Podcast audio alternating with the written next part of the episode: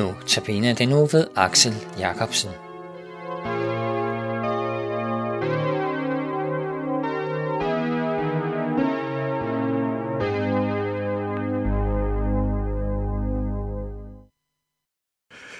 dag vil jeg tage udgangspunkt fra Salme toogtyve, som vi finder i Det Gamle Testamente. Det står på side fire hundrede og halvfems.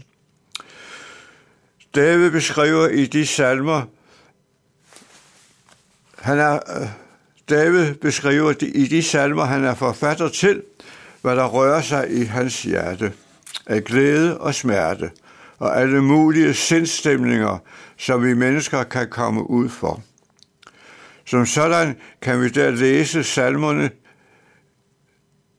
kan vi der læser salmerne i dag genkende mange af de ting, han beskriver ud fra vores eget liv. Der er så mange bønner, vi kan blive med på. Han sætter ord på mange ting, vi ikke selv magter at sætte ord på. Ydermere indeholder mange af salmerne profetier om ting, der ligger langt ude i fremtiden. Netop i denne salme møder vi profetien om Jesu lidelse og død for os. Det er underligt at tænke på, at denne salme jo faktisk beskriver forløbet på langfredag, skrevet ca. tusind år før det skete. Reformatoren Luther kalder denne salme for Jesu lidelsessalme. Allerede om aftenen, samme dag som Jesus stod op fra de døde, viste han sig for sine venner, disciplene, som var dybt frustreret over det, som var sket i påsken. Ham, de havde sat deres lid til, som den lovede Messias. Ham, der skulle frelse og udfri folket, var taget fra dem, og håbløsheden bredte sig blandt dem. De holdt sig inde bag lukkede døre af frygt for at lide samme skæbne som Jesus. De havde hørt noget om, at der var nogle, der havde set Jesus, men det betragtede de som løs tale.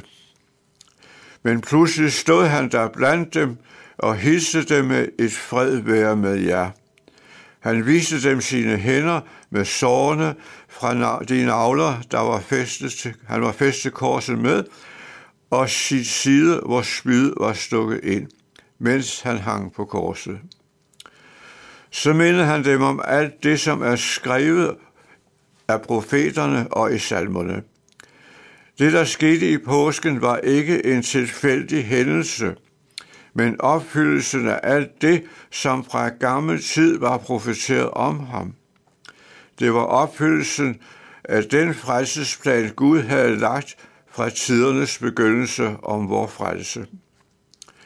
I Epheserbrevets første kapitel kan vi læse, at fra før verden blev grundlagt, har Gud i ham udvalgt os til at stå som hellige og uden fejl for hans ansigt i kærlighed.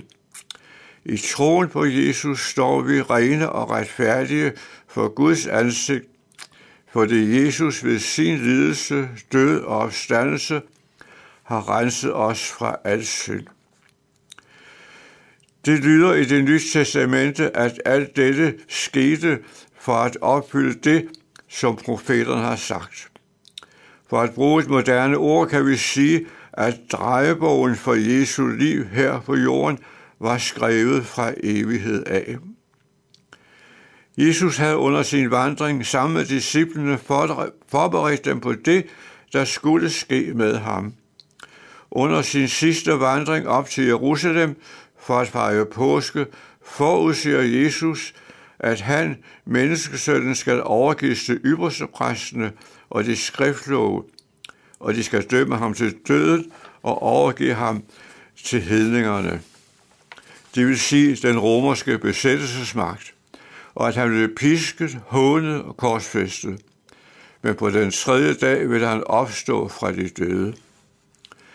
De havde nok hørt ordene, men først nu efter mødet med den opstandne Jesus går sandheden op for dem, og de kommer til tro.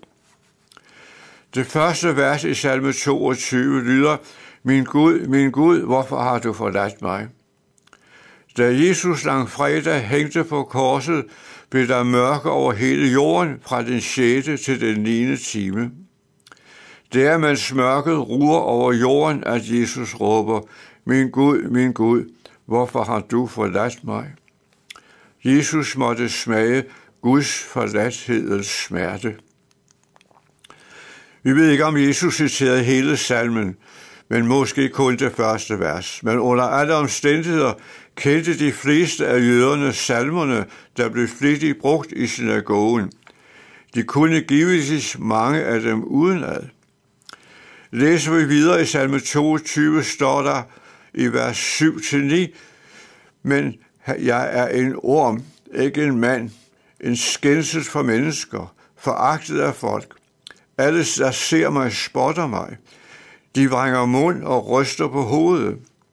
Man har over, han har overgivet sit sag til Herren.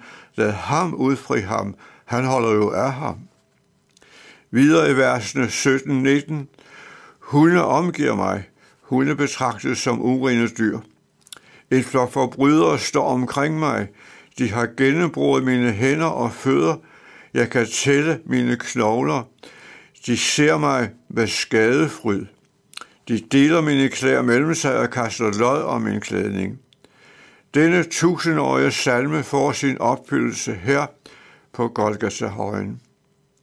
Men inden Jesus udånder, råber han, det er fuldbragt, og fader, i dine hænder betror jeg min ånd. Lidelsens bæger var tømt til sidste dråbe. Der er nu banet vej til Gud for os. David, som har skrevet salmen, har sikkert i sit livs været i situationer, hvor han har følt sig forladt af Gud. Og mange med ham har også oplevet det samme. Men om det kan vi sige, at de ikke var forladt af Gud. Alt kunne måske være mørkt omkring dem, men som der står i en anden salme, at for Gud er mørket klart som dagen. Påskens evangelium er, at Jesus ved sin lidelse, død og opstandelse har bragt soning for alle vores synder. En hver, som i tro tager imod dette budskab, har allerede her evigt liv og kommer ikke for dommen. Kristus er opstanden. Ja, han er sandelig opstanden. Jeg vil takke dig, Jesus, fordi du sejrede over død og grav, at det fuldbragte det værk, du kom at øve. Amen.